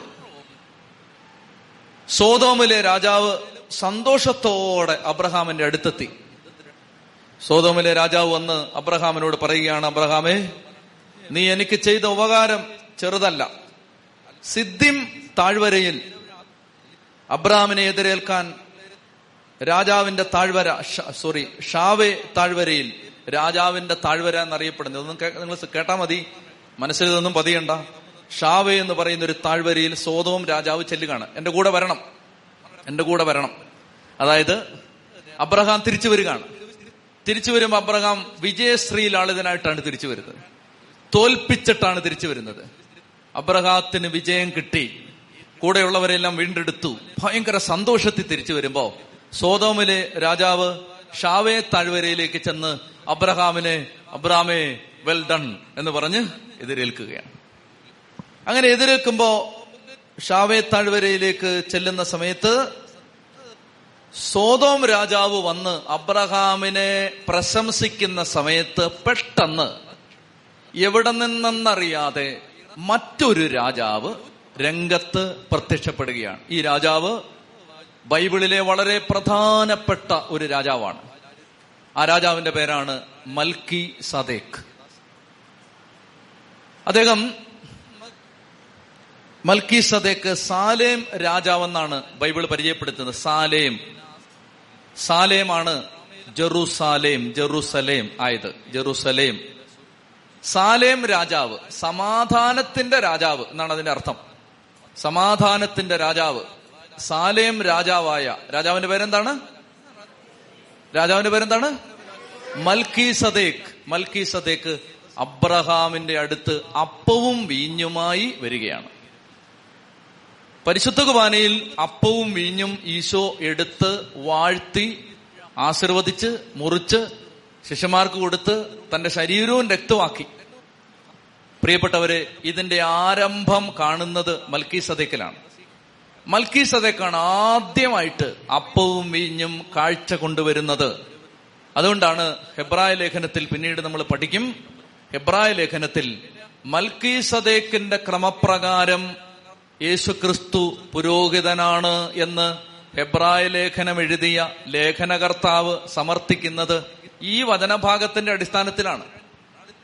അപ്പവും വീഞ്ഞും യേശുക്രിസ്തു അർപ്പിച്ചത് കൊണ്ടാണ് സെഗിയോൻ മാളികയിൽ അപ്പവും വീഞ്ഞും എടുത്ത് തന്റെ ശരീരവും രക്തവും ആക്കിയത് കൊണ്ടാണ് എബ്രായ ലേഖനത്തിൽ എഴുത്തുകാരൻ പറയുന്നത് മൽക്കി സദേക്കിന്റെ ക്രമപ്രകാരമാണ് അവൻ നിത്യപുരോഹിതനായി മാറിയത്. യേശുക്രിസ്തു പുരോഹിതനാവുന്നത് പുരോഹിത വംശത്തിൽ ജനിച്ചത് കൊണ്ടല്ല യേശുക്രിസ്തു അഹറോന്റെ വംശത്തിൽ ജനിച്ച ആളല്ല. ലേവിയ പുരോഹിതന്മാരുടെ തലമുറയിൽ പിറന്ന ആളല്ല യേശു ക്രിസ്തു യൂതാ കുടുംബത്തിലാണ് യേശു ജനിച്ചത്. ആ കുടുംബത്തിൽ ആരും പുരോഹിതന്മാരായിട്ടില്ല. ആ കുടുംബത്തിന് പൗരോഹിത്യ അവകാശമില്ല എന്നാൽ യേശു ക്രിസ്തു നിത്യ പുരോഹിതനാണ്. എങ്ങനെയാണ്? മൽക്കി സദേക്കിന്റെ ക്രമപ്രകാരം. നൂറ്റിപ്പത്താം സങ്കീർത്തനം വായിക്കുമ്പോ നൂറ്റിപ്പത്താം സങ്കീർത്തനത്തിൽ നമ്മൾ ഇത് വീണ്ടും കാണും. നീ മൽക്കി സദേക്കിന്റെ ക്രമപ്രകാരം എന്നേക്കും പുരോഹിതനാണ്. മലങ്കര കത്തോലിക്ക സഭയിലെ പരിശുദ്ധ കുമാനയുടെ രഹസ്യ അതിന്റെ ഒരുക്ക ശുശ്രൂഷയുടെ സമയത്തുള്ള ഒരു ക്രമം ഒരു ക്രമം അഹറോന്റെ ക്രമം അടുത്ത ക്രമം മൽക്കി സദേക്കിന്റെ ക്രമം മൽക്കി സദേക്കിന്റെ ക്രമം. അത് മൽക്കി സദേക്കിന്റെ ക്രമപ്രകാരമാണ് അപ്പവും വീഞ്ഞും കാഴ്ചവെച്ചത്. നിങ്ങൾക്ക് ഇത് കൂടുതൽ മനസ്സിലായില്ലെങ്കിലും ഒരു സ്പാർക്ക് വീഴട്ടെ അത്രയും മതി. കൂടുതൽ പിന്നീട് മനസ്സിലായിക്കോളും. അതായത് മൽക്കി സദേക്ക് എന്ന് പറയുന്നു. ഇനി ഈ മൽക്കി സദേക്കിനെ കുറിച്ച് ബൈബിൾ പറയുന്നത് അവന്റെ അപ്പനെ കുറിച്ച് ആർക്കും അറിയാൻ പാടില്ല അമ്മയെ കുറിച്ച് ആർക്കും അറിയാൻ പാടില്ല. വംശ പരമ്പരയെ കുറിച്ച് ആർക്കും അറിയാൻ പാടില്ല. എവിടെ നിന്ന് കാറ്റടിച്ച് വന്ന പോലെ ഒരാൾ പെട്ടെന്ന് ഇങ്ങനെ വന്നു. കാറ്റടിച്ചുകൊണ്ട് പോയ പോലെ അങ്ങ് പോവുകയും ചെയ്തു. ഉറക്കെ പറഞ്ഞേ ഹാലേ ലുയാ അതായിരുന്നു മൽക്കി സദേക്ക് എവിടുന്ന് ഒരു നല്ല കാറ്റടിച്ചപ്പോ അതേ ഒരാൾ ഇങ്ങനെ വന്നിരിക്കുന്നു. അപ്പവും ഇഞ്ഞും കൊടുത്തു. രണ്ട് ഡയലോഗും പറഞ്ഞിട്ട് അടുത്ത കാറ്റിന് അയാൾ അങ്ങ് പോയി. പിന്നീട് ഈ ആളെ ബൈബിളിൽ നമ്മൾ കാണുന്നേ ഇല്ല. പ്രിയപ്പെട്ടവരെ ബൈബിൾ വ്യാഖ്യാനിക്കുന്നവർ പറയുന്നത് യേശുക്രിസ്തുവിന്റെ അടയാളമാണിത്. ഈശോ വരികയാണ് സത്യത്തിൽ ബൈബിളിൽ ആദ്യമായിട്ട് ഈശോ പ്രത്യക്ഷപ്പെട്ടത് എവിടെയും ചോദിച്ചാൽ അതിവിടാണ്. ഈശോ വരികയാണ്. ഈശോ ജനിക്കുന്നതിന് നൂറ്റാണ്ടുകൾക്ക് മുമ്പ് ഈശോ അപ്പവും വീഞ്ഞുമായി അബ്രഹാമിനെ എതിരേൽക്കാൻ വരികയാണ്. എന്നിട്ട് ഈശോ വന്നിട്ട് മൽക്കീസതേക്ക് വന്നിട്ട് ഇനിയാണ് ശ്രദ്ധിച്ചിരിക്കേണ്ടത് മർമ്മപ്രധാനമായ ഒരു കാര്യം നമ്മുടെ ജീവിതത്തിന് ഏറ്റവും ഇന്ന് ഏറ്റവും വേണ്ട ഒരു കാര്യമാണ് അടുത്ത വചനങ്ങളിൽ നമ്മൾ കാണാൻ പോകുന്നത് നന്നായിട്ട് കാത് തുറന്ന് ഉറങ്ങാതിരുന്ന് കേൾക്കണം. ശ്രദ്ധിച്ച് കേൾക്കണം. മൽക്കീസതേക്ക് കൊണ്ടുവന്ന് അപ്പവും വീഞ്ഞും കാഴ്ചവെച്ചിട്ട് ഒരു ഡയലോഗ് പറഞ്ഞു. ആ ഡയലോഗിലാണ് നമ്മുടെ ഇന്നത്തെ മെസ്സേജ്. അദ്ദേഹം പറയുകയാണ് അവൻ അബ്രാമിനെ സാലേം രാജാവായ മൽക്കിസദേക്ക് അപ്പവും വീഞ്ഞും കൊണ്ടുവന്നു. അപ്പൊ ഇപ്പൊ ഇപ്പോ ഇവിടെ എത്ര രാജാക്കന്മാരുണ്ട്? അബ്രഹാമിനെ കൂടാതെ എത്ര പേരുണ്ട് ഇവിടെ? ആരൊക്കെയാണ്? സോതോം രാജാവുണ്ട്. സോതോം രാജാവ് കൺഗ്രാജുലേറ്റ് ചെയ്യാൻ വന്നാണ്. അബ്രഹാമേ നന്നായി യോ എന്റെ മാനം കാത്തു മോനെ നാണക്കേടിന്ന് ഒഴിവാക്കി മക്കളെ എന്ന് പറഞ്ഞ് സമ്മാനങ്ങളുമായിട്ട് വന്നിരിക്കുകയാണ്. അപ്പൊ സോതോം രാജാവ് ഒരു വശത്ത് നിൽക്കുന്നു. തൊട്ടടുത്ത് വേറൊരു രാജാവ്. ആരാണ്? സാലേം രാജാവായ ആര്? സാലേം രാജാവായ ആര്?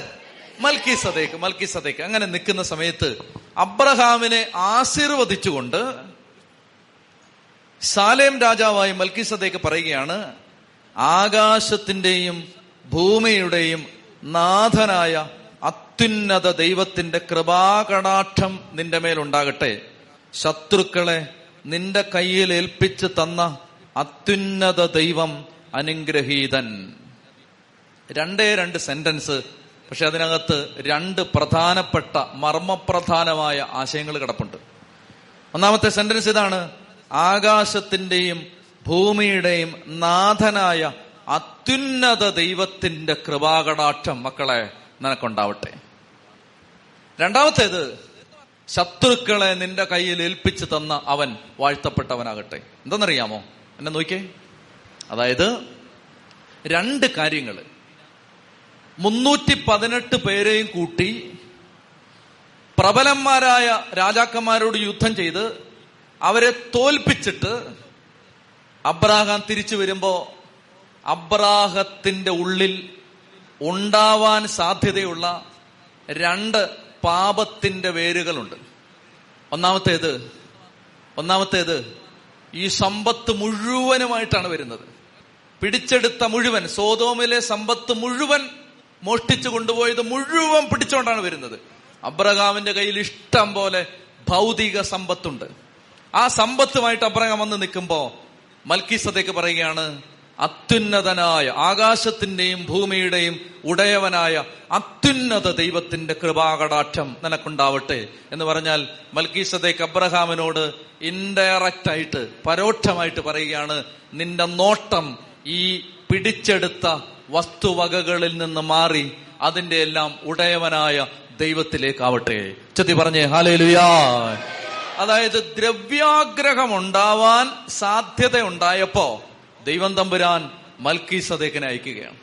അവൻ വന്നിട്ട് ആശീർവദിച്ചിട്ട് പറയുകയാണ് ഈ നീ പിടിച്ചെടുത്തു കൊണ്ടുവന്ന മുഴുവൻ സമ്പത്തിനേക്കാളും അബ്രാമേ വലുത് അവയെല്ലാം സൃഷ്ടിച്ച ദൈവമാണ്. അത് നീ മറക്കരുത് കേട്ടോ. മറന്നേക്കല്ലേ? എന്ന് പറയുകയാണ്. മനസ്സിലാവുന്നുണ്ടോ? അതാണ് ഈ സെന്റൻസിന്റെ അർത്ഥം. അതായത് അബ്രഹാമേ ഇപ്പൊ നിന്റെ പോക്കറ്റിൽ ഇഷ്ടം പോലെ കാശുണ്ട്. കാശ് ഇങ്ങനെ കൂടി നിൽക്കുന്ന സമയത്ത് നീ ചിന്തിക്കരുത്. അത് ദൈവം അതിനേക്കാൾ താഴെയാണെന്ന് ചിന്തിക്കരുത്. നിന്റെ നോട്ടം ഈ കാശിനകത്ത് വരരുത്. അതിനേക്കാളും വലുതാണ് ദൈവം. പ്രിയപ്പെട്ട മക്കളെ നമ്മൾ ഇല്ലായ്മയുടെ കാലത്ത് നിലത്തിരുന്നും നിലത്തുരുണ്ടും മുട്ടുകുത്തിയൊക്കെ പ്രാർത്ഥിച്ചു. ആ പ്രാർത്ഥനയെല്ലാം സ്വർഗം കേട്ടു. കേട്ടപ്പോ നമുക്ക് എല്ലാം ഉണ്ടായി. എല്ലാം ഉണ്ടായപ്പോ പതുക്കെ നമ്മൾ മേശപ്പുറത്തിരുന്ന് പ്രാർത്ഥിക്കാൻ തുടങ്ങി. പിന്നെ നമ്മൾ കട്ടിലിരുന്ന് പ്രാർത്ഥിക്കാൻ തുടങ്ങി. പിന്നെ നമ്മൾ കിടന്ന് പ്രാർത്ഥിക്കാൻ തുടങ്ങി. പിന്നെ നമ്മൾ ഉറക്കത്തിൽ പ്രാർത്ഥിക്കാന്ന് വിചാരിച്ചു. പിന്നെ നമ്മൾ പ്രാർത്ഥിക്കാതായി.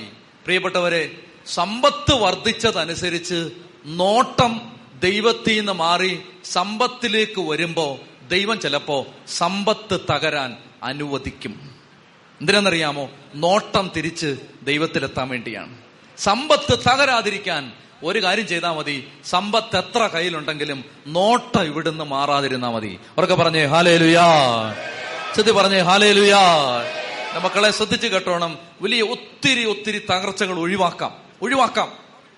അതായത് എന്തിലെങ്കിലും നമ്മൾ മേന്മ കാണിച്ചു തുടങ്ങുമ്പോ അത് തകരാൻ തുടങ്ങും. അത് തകരാൻ തുടങ്ങും. മൗണ്ട് കാർമൽ ധ്യാനകേന്ദ്രം തകരണമെങ്കിൽ അതിനൊരു കുറുക്ക് വഴി ഉണ്ടെന്നറിയാമോ മൗണ്ട് കാർമൽ ധ്യാനകേന്ദ്രത്തെക്കുറിച്ച് ഞങ്ങൾ അഹങ്കരിച്ചാൽ മതി. അപ്പം മുതൽ ഇത് ഇടിയാൻ തുടങ്ങും.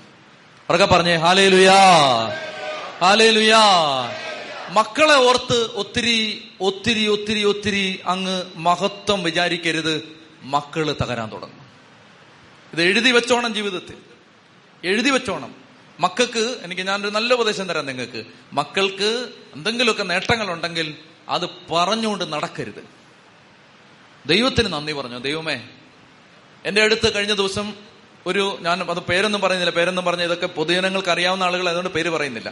കഴിഞ്ഞ ദിവസം രാത്രിയിൽ ഒരു ഭാര്യയും ഭർത്താവോട് വന്നു. തൃശ്ശൂരിൽ നിന്ന് വണ്ടി ഓടിച്ച് പെരുമ്പാവൂര് വന്നു. പ്രായമുള്ള മനുഷ്യരാണ്. അറുപത് അറുപത്തഞ്ച് വയസ്സ് പ്രായമുള്ള മനുഷ്യരാണ്.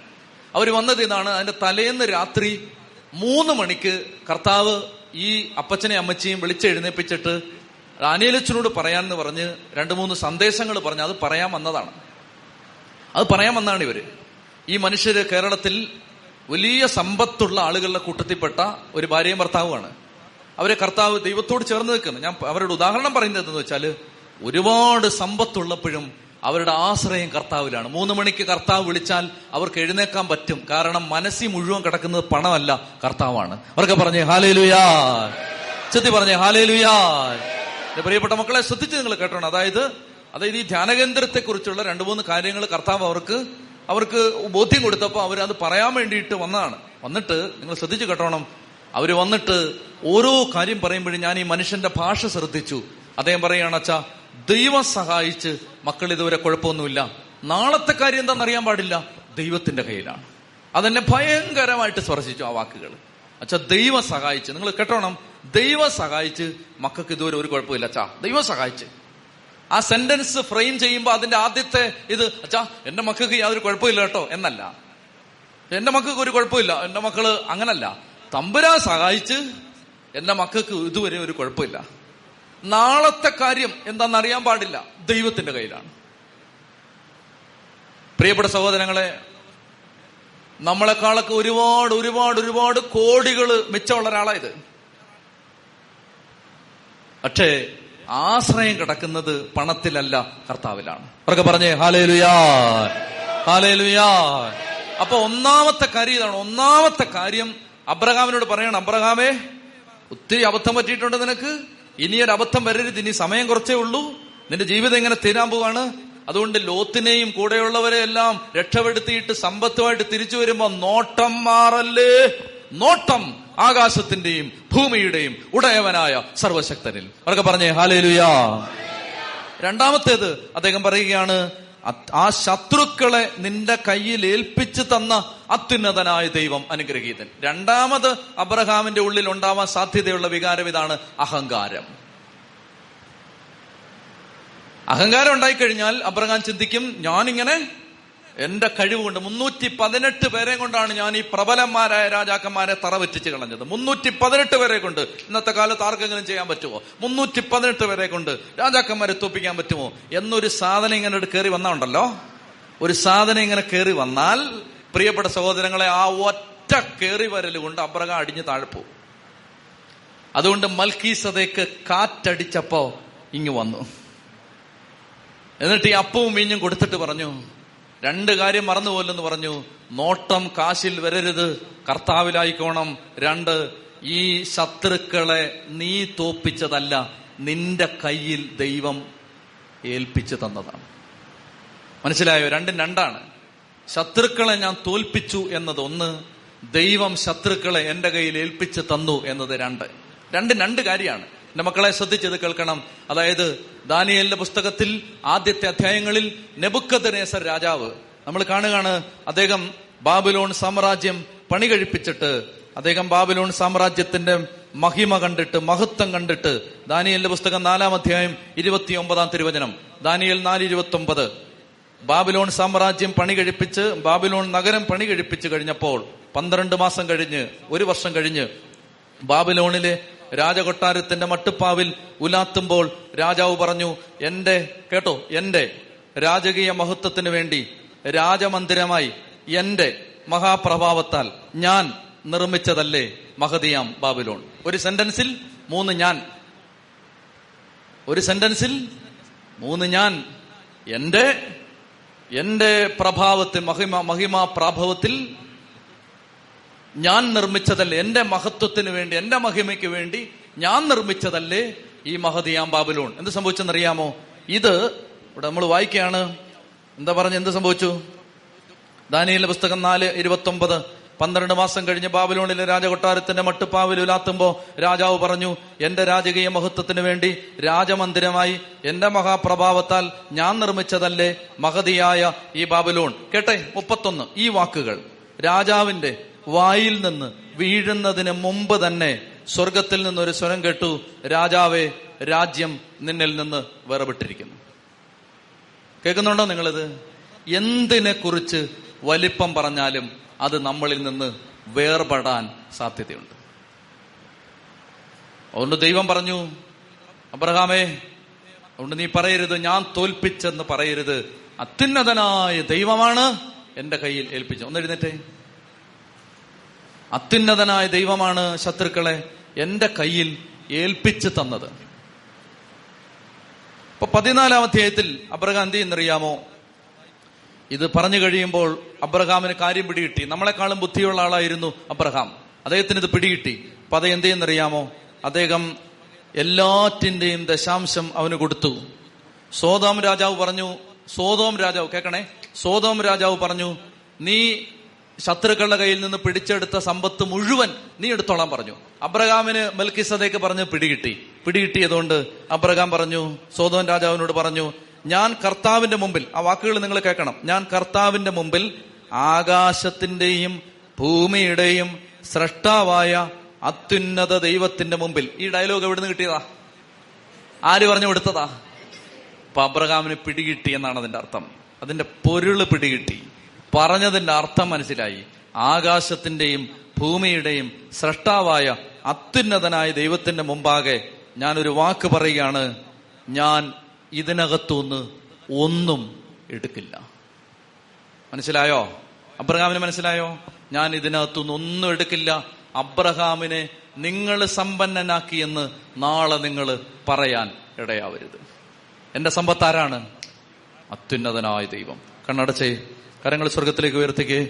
പ്രിയപ്പെട്ട മക്കളെ കർത്താവിന്റെ സന്നിധിയിൽ ഹൃദയം തുറന്ന് കർത്താവിനെ സ്തുതിച്ച് നമ്മുടെ ജീവിതത്തിൽ എവിടെയെങ്കിലും നമ്മൾ നമ്മളിൽ ആശ്രയം വെച്ചിട്ടുണ്ടെങ്കിൽ നമ്മളെ വലുതായിട്ട് കണ്ടിട്ടുണ്ടെങ്കിൽ നമ്മൾ എന്തിലെങ്കിലും ആശ്രയം കണ്ടെത്തിയിട്ടുണ്ടെങ്കിൽ കർത്താവ് അതെല്ലാം ക്ഷമിച്ച് നമ്മളെ വീണ്ടെടുക്കാനുള്ള വലിയ കൃപയൊഴുകും. ഹൃദയം തുറന്ന് സ്തുതിച്ചേ. ഹാലേ ലുയ്യ ഹാലേ ലുയ്യ ഹാലേ ലുയ്യ യേശുവേ ആരാധന ആരാധന ആരാധന ആരാധന ആരാധന. ഹാലേ ലുയ്യ ഹാലേ ലുയ്യ ഹാലേ ലുയ്യ ഹാലേ ലുയ്യ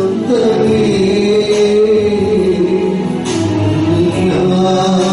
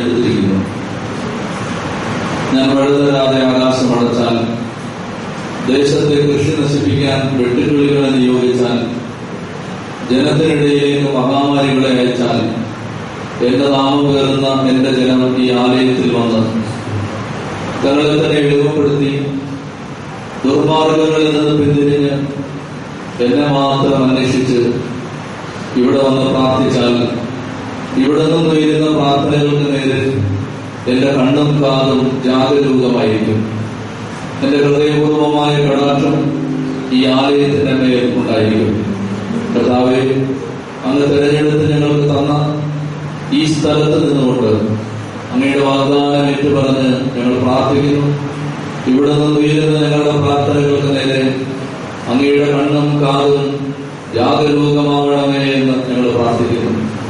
നമ്മുടെ ജീവിതത്തിന്റെ എല്ലാ ഭാരങ്ങളും ഈശോയുടെ സന്നിധിയിലേക്ക്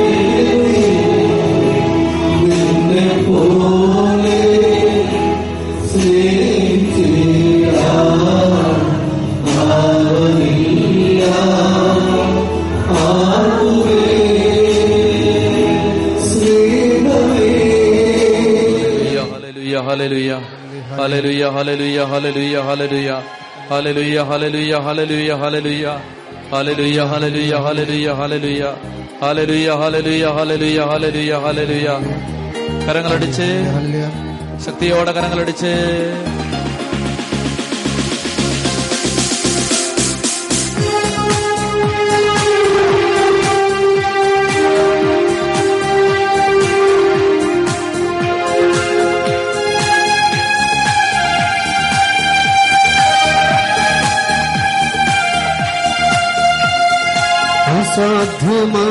അസാധ്യമായിരിക്കുന്നുമില്ല എന്നെ ശക്തനാക്കുന്നവൻ മുഖാന്തരം പടാം അസാധ്യമായിരിക്കുന്നുമില്ല. എന്നെ ശക്തനാക്കുന്നവൻ മുഖാന്തരം ഒരിക്കൽ കൂടി അസാധ്യമായിരിക്കുന്നുമില്ല. എന്നെ ശക്തനാക്കുന്നവൻ മുഖാന്തരം ബുദ്ധിക്കതീതമത്തിൽ ഭൂതങ്ങളെന്റെ ദൈവം എന്നെ നടത്തുന്നു. ബുദ്ധിക്കതീതമത്തിൽ എന്റെ ദൈവം എന്നെ നടത്തുന്നു. സാധ്യമേ. സാധ്യമേ എന്നേശ്വരം കൂടെയുള്ളതാൽ പടാം. സാധ്യമേ. എല്ലാം സാധ്യമേ എന്നേശ്വരൻ കൂടെയുള്ളതൽ. പുറത്തുപടാമോ സാധ്യമേ എല്ലാം സാധ്യമേ ഒരിക്കൽ കൂടി ശക്തിയോടെ.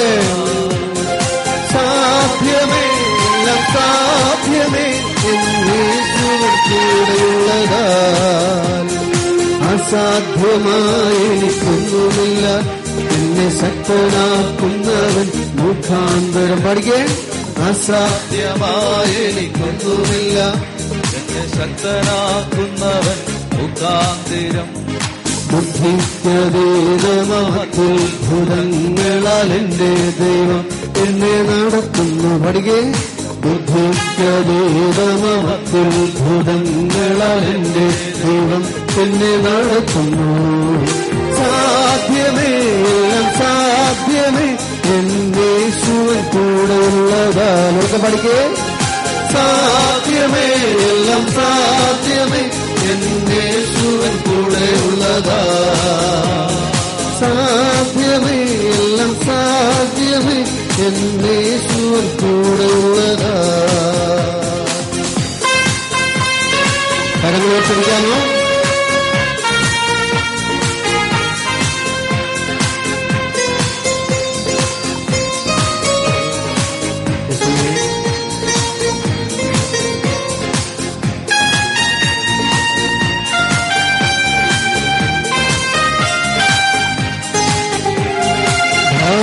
പ്രയാസങ്ങൾ വന്നിടും. എല്ലും കുലുങ്ങുകയില്ല ഇനി പഠിക്കേ ഭാരം പ്രയാസങ്ങൾ വന്നിടും. എല്ലും കുലുങ്ങുകയില്ല ഇനി ഒരിക്കൽ കൂടി ഭാരം പ്രയാസങ്ങൾ വന്നിടും. എല്ലും കുലുങ്ങുകയില്ല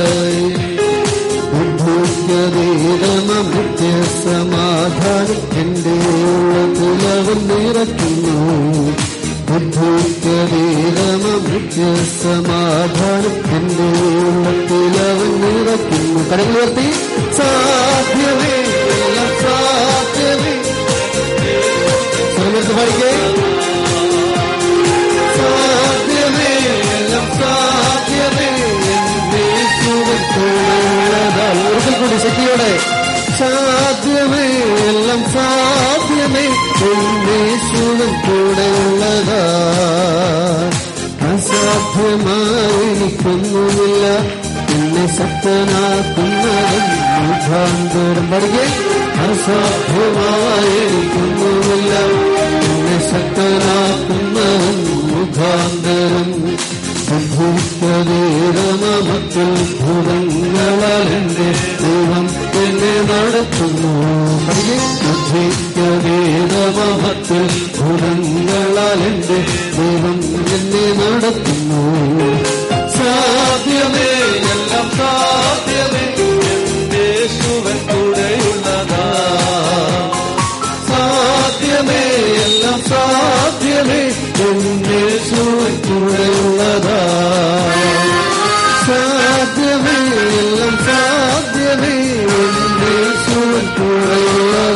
നിനക്ക് നമുക്ക് ശ്രമിക്കാമോ ഹലലൂയ ഹലലൂയ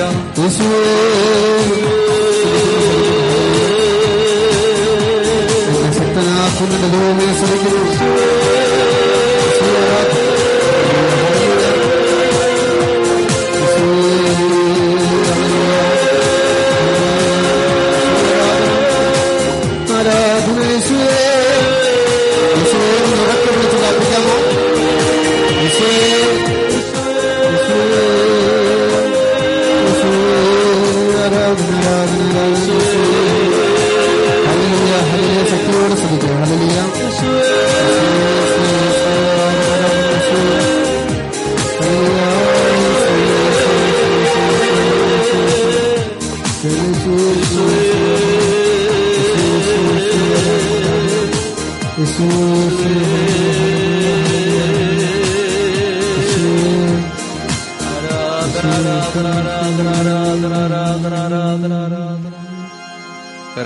കരങ്ങൾ കണ്ണുകളടച്ച് പ്രാർത്ഥിച്ചേ. ഈ ആലയത്തിൽ നിങ്ങൾ കടന്നു വരുമ്പോൾ നിങ്ങളുടെ ജീവിതത്തിൽ കർത്താവ് ഏറ്റെടുക്കണമെന്നും ഇടപെടണമെന്നും അനുഗ്രഹിക്കണമെന്നും ആഗ്രഹിക്കുന്ന അനേകം മേഖലകളുണ്ട്. അവയുടെ മേലെല്ലാം കർത്താവിന്റെ ശക്തമായ ദൈവപ്രവർത്തികൾ നിറവേറും. അവയെല്ലാം കർത്താവ് ഏറ്റെടുക്കും. എന്ന ദൈവത്തിന്റെ ശക്തമായ വാഗ്ദാനത്തിൽ നിങ്ങൾ വിശ്വസിക്കണം. ഈ ആലയത്തിൽ നിന്ന് നിങ്ങൾ പ്രാർത്ഥിക്കുന്ന നിങ്ങളുടെ കണ്ണുനീരണിഞ്ഞ അനുഭവങ്ങളുമായി ബന്ധപ്പെട്ട നിങ്ങളുടെ തകർച്ചകളുമായി ബന്ധമുള്ള എല്ലാ അനുഭവങ്ങളെയും കർത്താവ് ഏറ്റെടുക്കും. നിങ്ങളുടെ ഹൃദയം തകർന്ന് നിങ്ങൾ ഈ സമയത്ത് പ്രാർത്ഥിക്കണം. ഈശോയുടെ മുമ്പിൽ നമ്മളെ തന്നെ എളിമപ്പെടുത്തണം. നമ്മുടെ ജീവിതം കർത്താവിന് സമർപ്പിക്കും എന്ന് തീരുമാനിക്കണം. നമ്മുടെ നോട്ടം കർത്താവിൽ മാത്രമാണെന്ന് ഓരോ ദിവസവും ഉറപ്പുവരുത്തണം. ഒന്നിലും ആശ്രയം വെക്കരുത്. കർത്താവ് മാത്രമേ നമ്മുടെ സഹായത്തിന് വരൂ. നമ്മൾ ആശ്രയിക്കുന്നവരാരും നമ്മുടെ കൂടെ ഉണ്ടാവില്ല. ഈശോയെ അങ്ങയുടെ വചനം ഞങ്ങൾ സ്വീകരിക്കുന്നു. കർത്താവെ ഞങ്ങൾ ഒരുമിച്ച് ഈ ആലയത്തിൽ അങ്ങേ ആരാധിക്കാൻ കടന്നു വന്നിരിക്കുന്ന എല്ലാ മക്കൾക്കും വേണ്ടി പ്രാർത്ഥിക്കുന്നു. ഇവരുടെ നിയോഗങ്ങളെല്ലാം ഈ ആരാധനയിൽ ഇതാ ചേർത്ത് വെക്കുന്നു. ഇവരുടെ കണ്ണുനീരെല്ലാം ഇതാ സമർപ്പിക്കുന്നു. ഈശോയെ പ്രഭാതം മുതൽ ഈ ആലയത്തിലായിരുന്ന് ഈ ദിവസം മുഴുവൻ അങ്ങയുടെ സന്നിധി പ്രാർത്ഥിച്ച് ചെലവഴിച്ച് വലിയ ആഗ്രഹത്തോടെ അങ്ങേ തേടിയെത്തിയ മക്കളുടെ നിയോഗങ്ങളെല്ലാം ഏറ്റെടുക്കണമേ. കരങ്ങളൊന്ന് ഉയർത്തിപ്പിടിച്ച് കരഞ്ഞ് പ്രാർത്ഥിക്കാൻ കിടവീട്ടുന്നവർ കരഞ്ഞ് പ്രാർത്ഥിക്കട്ടെ. നിലവിളിക്കാൻ പറ്റുന്നവർ നിലവിളിച്ച് പ്രാർത്ഥിക്കട്ടെ. ഈ ആലയത്തിൽ നിങ്ങളുടെ കണ്ണുനീര് വീഴട്ടെ. യേശുവിനെ ഉച്ചത്തിൽ വിളിച്ച് പ്രാർത്ഥിച്ചോളുക. യേശുവിനെ വിളിച്ച് പ്രാർത്ഥിച്ചോളുക. അതിനെ തുറന്ന് വിളിച്ച് പ്രാർത്ഥിച്ചോളുക. ഭർത്താവേ നിന്റെ വലതുകരം നിന്റെ കരുണ നിന്റെ ശക്തി വ്യാപരിക്കണമേ. തകർച്ചകളിൽ രോഗങ്ങളിൽ തടസ്സങ്ങളിൽ പ്രതിബന്ധങ്ങളിൽ പ്രതികൂലങ്ങളിൽ ഹൃദയം തകർന്നു വന്നിരിക്കുന്ന മക്കളുടെ കുടുംബങ്ങളിൽ പ്രവർത്തിക്കുന്ന എല്ലാ ദുഷ്ടശക്തികളെ യേശുവിന്റെ നാമത്തിൽ ശാസിച്ച് തടസ്സങ്ങൾ മാറട്ടെ ദുരിതങ്ങൾ മാറട്ടെ എന്ന് പ്രാർത്ഥിക്കുന്നു. രോഗങ്ങൾ മാറട്ടെ എന്ന് പ്രാർത്ഥിക്കുന്നു. തകർച്ചകൾ മാറട്ടെ എന്ന് പ്രാർത്ഥിക്കുന്നു. കടബാധ്യത മാറട്ടെ എന്ന് പ്രാർത്ഥിക്കുന്നു. ജോലി തടസ്സങ്ങൾ മാറട്ടെ എന്ന് പ്രാർത്ഥിക്കുന്നു. വിവാഹ തടസ്സങ്ങൾ മാറട്ടെ എന്ന് പ്രാർത്ഥിക്കുന്നു. മക്കളുണ്ടാവാത്ത സാഹചര്യങ്ങളിൽ ദൈവം ഇടപെടണമേ എന്ന് പ്രാർത്ഥിക്കുന്നു. കണ്ണുനീരിൽ ഇടപെടണമേ എന്ന് പ്രാർത്ഥിക്കുന്നു. ദുരിതങ്ങളിൽ ഇടപെടണമേ എന്ന് പ്രാർത്ഥിക്കുന്നു. കരങ്ങൾ ഉയർത്തി ഉച്ചത്തിൽ വിളിക്കുന്നു ഈശോയെ.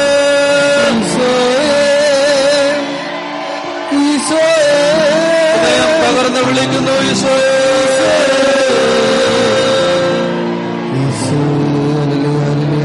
ഉച്ചത്തിൽ വിളിച്ച ഈശോയെ.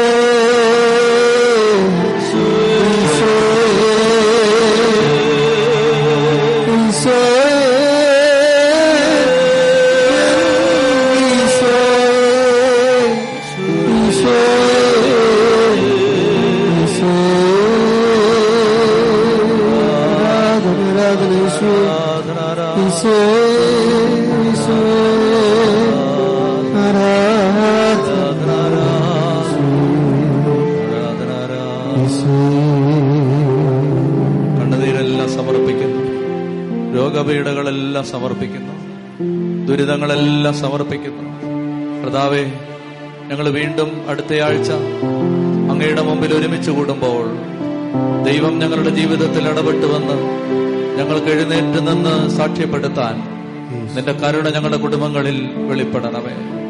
കർത്താവെ വിദൂരങ്ങളിൽ നിന്ന് ഒരുപാട് ക്ലേശം സഹിച്ച് അങ്ങയുടെ ആലയത്തിലേക്ക് കടന്നു വന്ന മക്കളെ നീ ആശീർവദിക്കണമേ എന്ന് പ്രാർത്ഥിക്കുന്നു. തിരുസഭയ്ക്ക് നൽകപ്പെട്ട പൗരോഹിത്യത്തിന്റെ അധികാരത്തിൽ നിന്റെ ജനത്തെ ആശീർവദിക്കാൻ പൗരോഹിത്യത്തിന് നീ തന്ന അധികാരത്തിൽ കർത്താവെ ഞങ്ങൾ ഇതാ അങ്ങയുടെ മക്കളെ അനുഗ്രഹിച്ച് ആശീർവദിച്ച് പ്രാർത്ഥിക്കുന്നു. കർത്താവെ മക്കളുടെ ബന്ധനങ്ങൾ അഴിയണേ എന്ന് പ്രാർത്ഥിക്കുന്നു. ഈ മക്കളുടെ രോഗപീഠകൾ മാറണമേ എന്ന് പ്രാർത്ഥിക്കുന്നു. മക്കളുടെ ദുരിതങ്ങളിൽ ഇടപെടണമേ എന്ന് പ്രാർത്ഥിക്കുന്നു. ഇവരുടെ കുടുംബങ്ങളിൽ നിന്റെ സാന്നിധ്യം വെളിപ്പെടണമേ എന്ന് പ്രാർത്ഥിക്കുന്നു. ഇന്ന് മടങ്ങിപ്പോകുമ്പോൾ ഈ മക്കളുടെ ബന്ധനങ്ങൾ അഴിക്കപ്പെട്ടവരായി മടങ്ങിപ്പോകാനിടയാക്കണമേ എന്ന് പ്രാർത്ഥിക്കുന്നു. കണ്ണുനീര് തുടയ്ക്കപ്പെടണമേ എന്ന് പ്രാർത്ഥിക്കുന്നു. ദുരിതങ്ങളിൽ ഇടപെടണമേ എന്ന് പ്രാർത്ഥിക്കുന്നു. കരങ്ങൾ ഉയർത്തി ഈശോയെ വിളിച്ചപേക്ഷിച്ച് ആശീർവാദം നമ്മൾ സ്വീകരിക്കുകയാണ്. കർത്താവിനെ വിളിക്കാൻ പ്രിയപ്പെട്ട മക്കളെ കരങ്ങൾ ഉയർത്തി ഒരിക്കൽ കൂടി ഹൃദയം തകർന്ന് നിങ്ങൾക്ക് എത്ര ഉച്ചത്തെ കർത്താവിനെ വിളിക്കാൻ പറ്റുമോ? അത്രയും സ്വരം ഉയർത്തി. ഈശോയെ വിളിക്കട്ടെ. ഈശോയെ ആരാധന